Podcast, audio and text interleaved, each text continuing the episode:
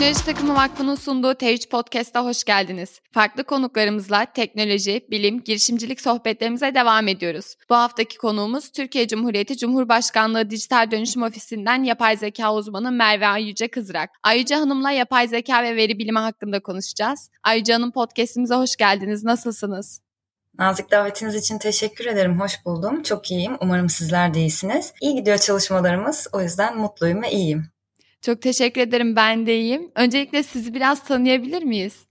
Elbette ben elektronik ve haberleşme mühendisliği disiplininde lisansımı, yüksek lisansımı ve doktoramı tamamladım. Ve lisanstan beri de yapay zeka özellikle de bilgisayarlı görü alanında çalışıyorum. Akademik kökenli olsam da özel sektörde de yer aldığım zamanlar oldu. Udemy, BTK Akademi gibi platformlarda çevrim içi derin öğrenme eğitimleri de veriyorum. Ayrıca STK'larla işbirliği ve pek çok gönüllü çalışmada da yer alıyorum. Uzun yıllardır yer alıyorum hatta. Bunlardan biri de aslında T3 Vakfı ile gerçekleştirdiğimiz eğitim eğitici eğitmenleri, mentorluk gibi çalışmalardı. Bir buçuk yıl aşkın süredir de e, sizin de belirttiğiniz gibi Cumhurbaşkanlığı Dijital Dönüşüm Ofisi Büyük Veri ve Yapay Zeka Uygulamaları Dairesinde görevime devam ediyorum. Özetle böyle söyleyebilirim. Uzun zamandır bu alanda çalışıyorsunuz. Çok temel bir soruyla konuya giriş yapmak istiyorum ben. Yapay zeka dediğimiz kavram hayatımıza ilk olarak nerede girdi? Niye girdi? Aslına bakarsanız bu soru gerçekten çok temel bir soru. Yapay zekanın hayatımıza ilk olarak nerede girdiğinin cevabını aslında vermek biraz da nereden baktığımızla alakalı. Demek istediğim şu ki yapay zekayı ne olarak tanımladığımızla ilgili. Eğer yapay zekayı insanların ya da biraz daha genellersek canlıların yapabildiği bazı fiziksel işlerin yapılabilmesi yeteneğiyle tanımlıyorsak 1100'lü yıllara El Cezire'ye gidebiliriz. Çünkü ilk robotik çalışmalar o zamanlar gerçekleştirilmişti. Eğer yapay zeka temeli olan algoritmaya gidersek yani bir temeline gidersek o zaman 700'lü yıllardan başladı diyebiliriz yapay zeka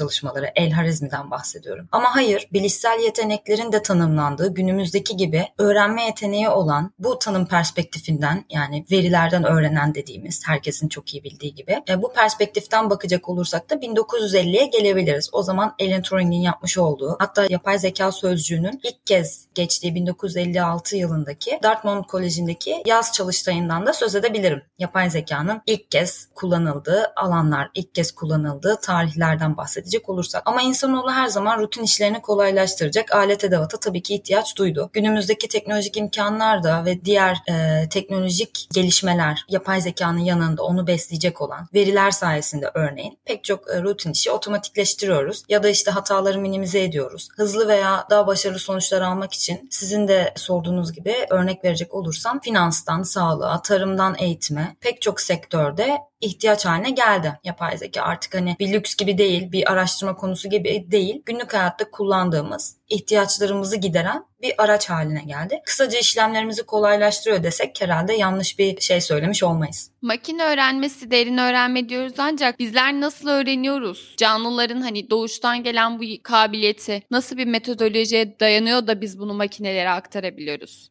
Aslına bakarsanız e, bu bahsettiğimiz makine öğrenmesi ya da derin öğrenmek kavramları pek çok insanın hayal ettiği gibi insansı değiller. Yani üzülerek bunu belirtmem gerekir herkese. O kadar da insansı değiller. Makine öğrenmesi insanın da kararlarını barındıran verilerden aslında kimi özelliklerin çıkarılmasına dayalıdır. Bir insan, kişi, bir uzman olabilir o veri alanında atıyorum sağlık verileri konusunda uzman birisi olabilir. Onun görüşünün ve onun e, tecrübesinin de aktarıldığı bir alandır makine öğrenmesi. Çünkü o veriler verilerden özellikler çıkarılması için uzmanlık bilgisini kullanır. Derin öğrenme ise nispeten insan müdahalesinin daha az olduğu, verileri kendisi öğrenebilen yapay zekanın bir alt dalıdır diyebiliriz. Verileri kendisi yapay sinir katmanları boyunca öğrenir. Çok teknik kavramları kullanmak istemiyorum şu anda. Ancak ikisinin arasındaki en temel fark bu. Makine öğrenmesinde insan müdahalesi biraz daha var. Uzman müdahalesi diyelim. Derin öğrenmede ise çok daha kısıtlı. Temelde canlıların bilişsel öğrenme şeklinden esinlenilmiş olsa da bu iki yaklaşım bunun çok basit bir prototipi diyebiliriz. Yani aslında yakınından geçmiyor diyebiliriz. Bunu sinir bilim çalışan kişiler çok daha iyi söyleyecektir. Bir sinir hücresinin matematiksel modelini aslında oluşturup basit bir matematiksel modeline bunu programlayıp fiziksel donanımlar üzerine aktif şekilde çalıştırılmasıdır aslında bu. Binlerce sinir hücresinin birlikte bağlanması sonucu bu tip özellikleri verilerden çıkarmamıza sağlar. Yani hayal edilenin aksine o kadar da insansı değil bir matematik temeline dayanır. Oldukça da kolay bir matematik temeline dayanır. Böyle diyebiliriz ama Ama tabii yıllar geçtikçe özellikle az önce de söylediğim gibi diğer yapay zekayı da iten, kaldıraç görevi gören diğer teknolojilerin de gelişmesiyle örneğin donanım teknolojisi ya da veri aktarımı için gerekli olan haberleşme teknolojisi geliştikçe çok daha hızlı yol kat edildiği söylenebilir.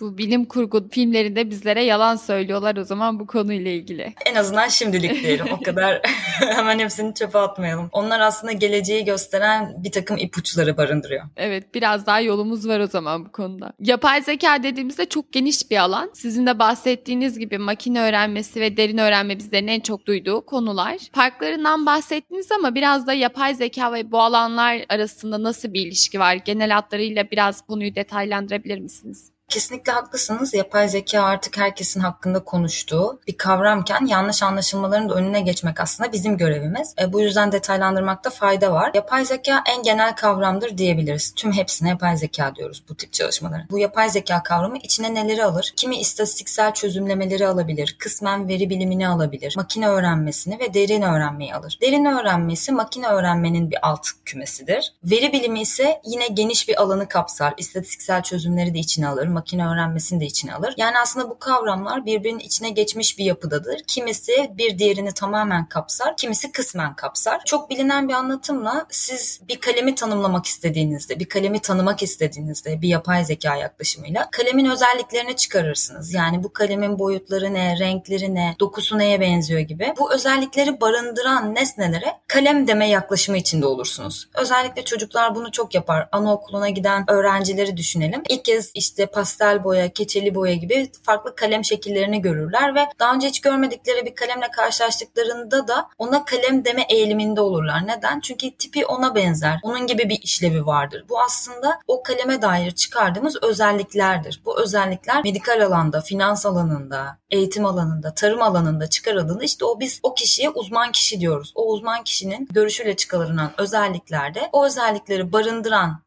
bilmediğimiz bir başka veri kümesinde makine öğrenmesini kullanıyoruz. Makine öğrenmesi yaklaşımı bu şekilde verilerden özellik çıkarmaya dayanıyor. Neden? Çünkü verilere dair özellikleri işte uzman kişi biliyor. Bunu sınıflandırmak için biz kolaylıkla kullanıyoruz. Derin öğrenme ise ikisinin arasındaki farkı biraz daha anlatmaya çalışıyorum. Kalemi tanımak için siz bir özellik belirtmiyorsunuz. Yani uzman bir kişiye ihtiyacınız yok. Aslında derin öğrenmenin bugün bu kadar yaygın olmasının sebeplerinden biri de bu. Siz uzman kişi yanınızda bulundurmaksızın verilerden anlam çıkarabiliyorsunuz. Sensörlerle kalem verisini topluyorsunuz. Örneğin görüntü verisini topluyorsunuz. İşte ağırlığı ile ilgili bir şeyler olabilir. Onu belirleyen özellikler olması lazım ama. Belki ağırlık mesela burada belirleyen bir özellik olmayabilir. Kalem fotoğraflarını kullanıyorsunuz en basit tabiriyle ve bunu sinir ağına besliyorsunuz. Derin öğrenme modeli gördüğü görüntülerden kaleme dair özellikleri kendisi elde ediyor, çıkarıyor ve buna benzer olan görüntülerde bu kalemdir diye sınıflandırma yapıyor. En temel fark derin öğrenme ile makine öğrenmesi arasında bu. Tabii bunların veri bilimi dediğimizde ise istatistiksel çözümleri de içine alan, istatistiksel çözümler de aslında makine öğrenmesinin bir parçası olan. Yani bu kavramları birbirinden ayırmamız kesinlikle mümkün değil. Birbirinin içine geçmiş yapıdadırlar. Her şeye derin öğrenme diyemeyiz. Her şeye makine öğrenmesi diyemeyiz. Bu kavram kavramları iyi tanımladığımızda bu şekilde hangi problemlerde veya hangi verilerde hangi yaklaşımları benimsememiz gerektiğini de daha iyi anlayabiliriz. Bu şekilde kısaca özetleyebilirim.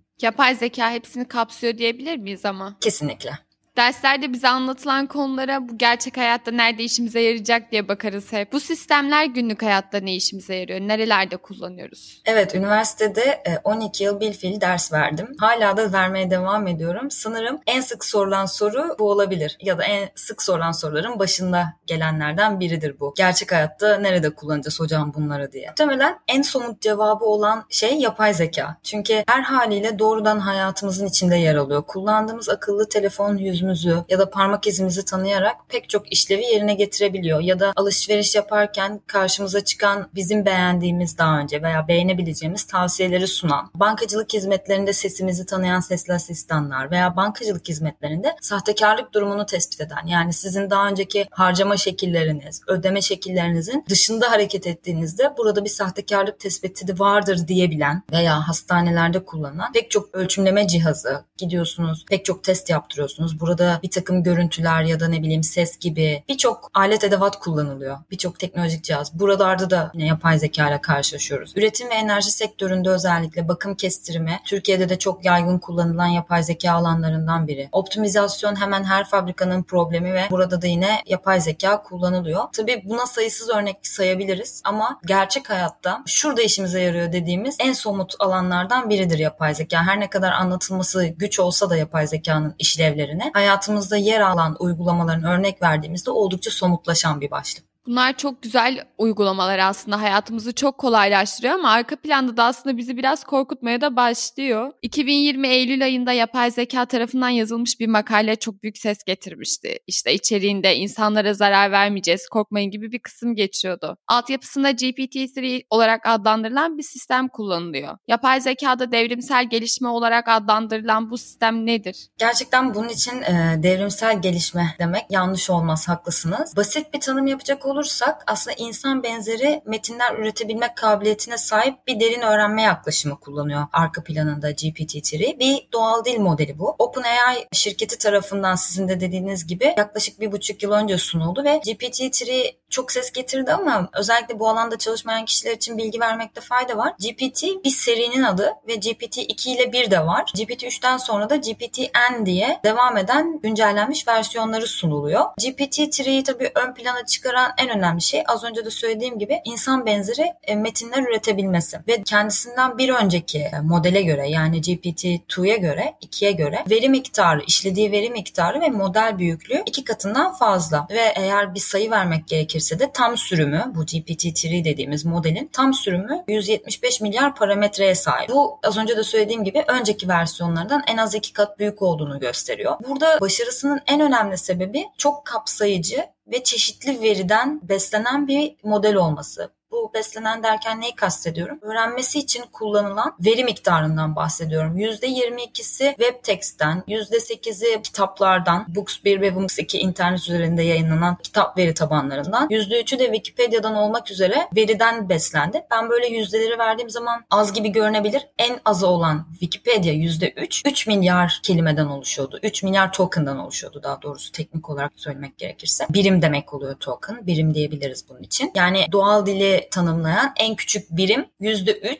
Wikipedia'dan 3 milyar. %8'leri ve %22'leri siz hesaplayın. Yani bir bölümden 19 milyar, 12 milyar, 55 milyar gibi çok büyük bir veri kümesini işledi. Dolayısıyla bu doğal dili çok iyi tanımlayabildi. Ancak tabii bu İngilizce bu arada. Bunu belirtmekte fayda var. Bunun için İngilizce benzeri dillerde çok başarılı yine sonuçlar elde ediyor. Benzer dil aile yapısında olan benzer dil özelliklerine sahip. Türkçe için de yine üzerinde çalışmalar yapılıyor. Ancak tabii bu İngilizce'de bulunduğu gibi Türkçe'de de düzenli bir veri kümesine ihtiyaç var doğal dil işleme konusunda. Yani milyonlarca kelime verisiyle eğitilmiş bir modelden bahsediyoruz. Oldukça güçlü bir yapay zeka örneği bu yüzden. Bir insan yazmış gibi görünen haber metinleri veya akademik makaleler yazabiliyor. Bunun örneklerini internette rahatlıkla bulabilirsiniz. Nasıl bir kod yazmak istediğinizi örneğin metin olarak verdiğinizde işte benim kodumun bir yapay zeka kodu yazacaksınız örneğin. Bir derin öğrenme modeli yazacaksınız. İşte benim kodumun girişinde bilmem ne kadara bilmem ne kadarlık bir görüntü var. Atıyorum şu anda işte 256'ya 256'lık 55'lik bir görüntü var ve ben bu görüntünün işte içinden bazı nesneleri sınıflandırmak istiyorum. Söylüyorsunuz işte şişeleri sınıflandırmak istiyorum. Kalemleri sınıflandırmak istiyorum. Sizin için bu tanımları kullanarak oradaki keywordleri kullanarak bir sınıflandırıcı modeli yazabiliyor bu model. Yani bir yapay zeka bu genellikle başka yerlerde karşıma çıktığı için özellikle ben de belirtmek istiyorum. Hocam yapay zeka yapay zeka üretebilir mi? Aslında bu basit bir örneği siz kodunuzun neye benzeyeceğini yazıyorsunuz. O size kodunuzu yazıyor. Bu yüzden aslında toplumda geniş bir etki yarattı bu tip yetenekleri doğrultusunda. Ancak tabii ki sınırları var. Böyle bir modeli alıp da başımızın üstüne koyuyoruz. Çok güzel ama sınırlarının olduğunu da bilmemiz gerekir. Henüz tüm dillerde aynı performansı sergilemiyor örneğin. Farklı dil yapısına sahip modeller için optimizasyon gerekiyor. Ya da sektör spesifik verilere ihtiyaç duyabilir. Örneğin finans alanında çok başarılı bir örnektir bu. Ancak alıp aynısını medikal alanda kullanamazsınız. Bunun için sektör spesifik spesifik medikal sözcüklerin, verilerin olduğu bir iyileştirme yapmanız gerekir. Tabii iletişim yatayda baktığımız zaman her sektörde ihtiyaç duyulan canlının temel aracı. Şu anda da biz karşılıklı bir iletişim kuruyoruz. Her sektörde karşılık bulunması sebebiyle doğal dil işleme sadece GPT-3 için söylemiyorum. Bu güzel bir örneği. Ancak doğal dil işleme çalışmalarının yüksek ekonomik değere ve sektör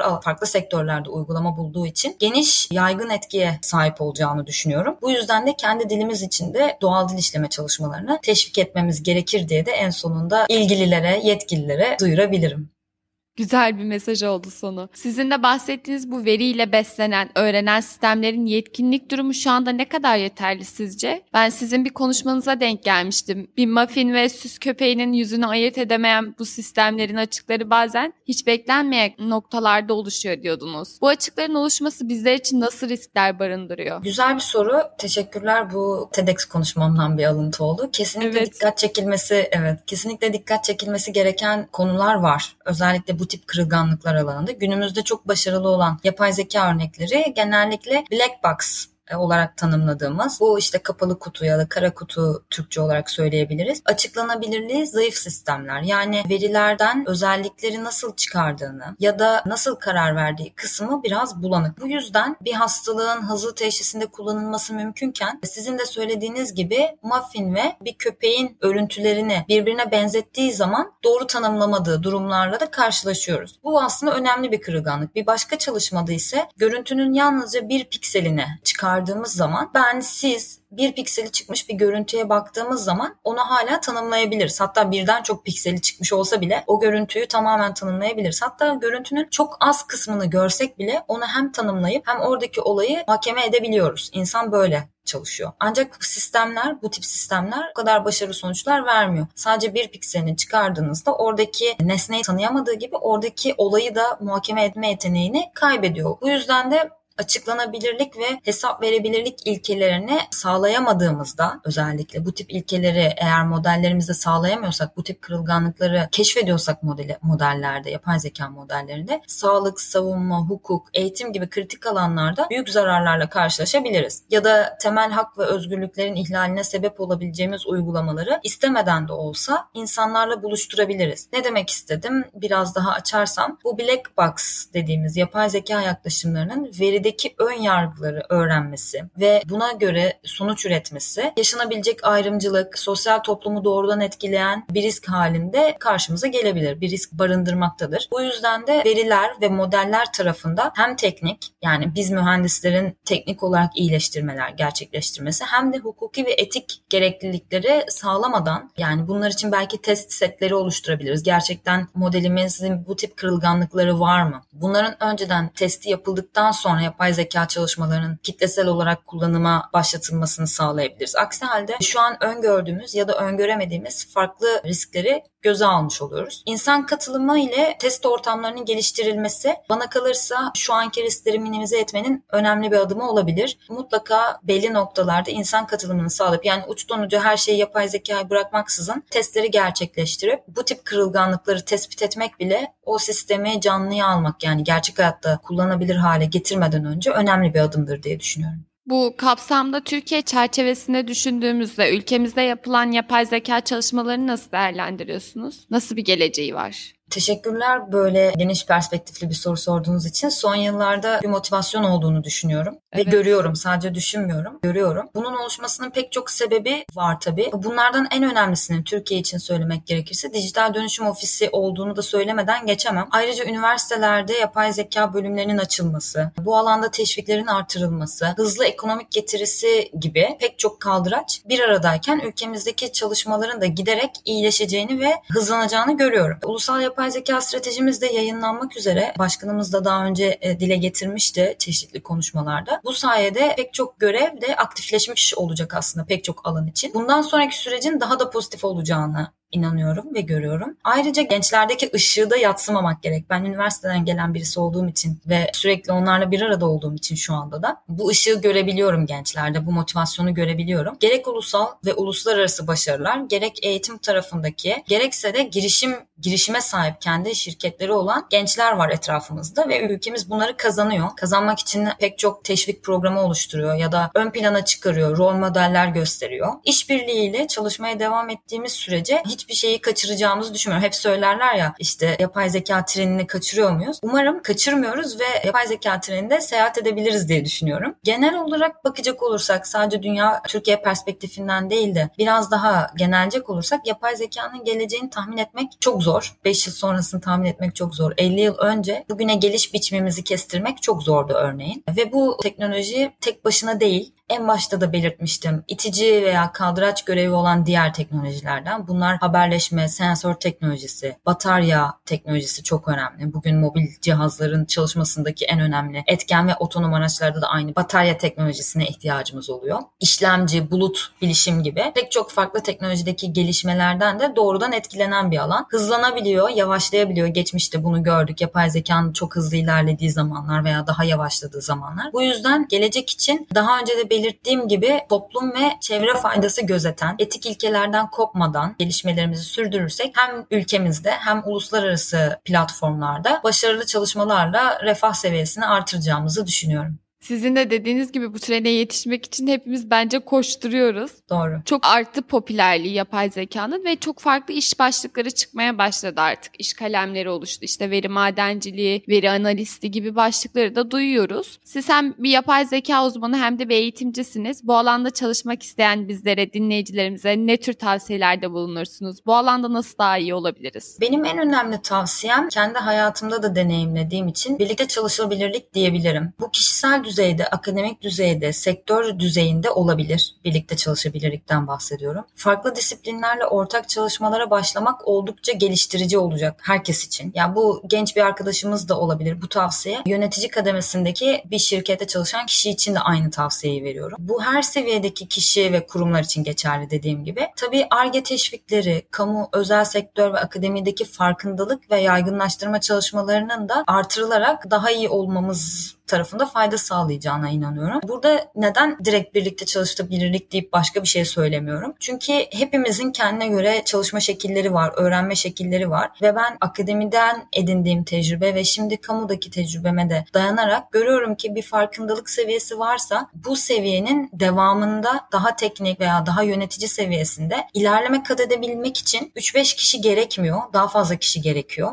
ve birlikte fikir alışverişinin sağlandığı bir ortama ihtiyaç duyuluyor. Bu şekilde çünkü yapay zeka tek başına dikeyde bir alan değil, yatayda bir alan. Yatayda derken pek çok sektörü kesen demek istiyorum. Bu da demek oluyor ki bir hukukçunun da ilgilenmesi gereken, bir mühendisin de ilgilenmesi gereken, medikalcinin tıpta görev alan bir personelin de ilgilenmesi gereken ve tüm bu işleri yönetecek olan yönetici seviyesindeki kişilerin de belli bir seviyede farkındalığının ve bilgisinin olması gerektiğini düşünüyorum. Bu yüzden en önemli tavsiyem birlikte çalışabilirlik ortamının sağlanması diyebilirim disiplinler arası olmak üzere. Zaten devamında gelen işte eğitimler olsun, projeler olsun, işte teşvikler olsun. Bunlar her zaman faydası olacak herkesin bildiği diğer tavsiyelerdir. Bu bölümde Sayın Merve Ayüce Kızrak ile yapay zeka konusunu konuştuk. Yayınımızda bize eşlik ettiğiniz bilgi ve tecrübelerinizi bizlerle paylaştığınız için çok teşekkür ederiz Ayüce Hanım. Ben teşekkür ederim ağırladığınız için. Devamındaki yayınlarınızda kolaylıklar ve başarılar dilerim. Çok teşekkür ederiz. Gelecek hafta yeni konumuz ve konuğumuzla yine sizlerle olacağız. Yeni bölüm duyuruları için sosyal medya hesaplarımızı takipte kalın. Görüşmek üzere.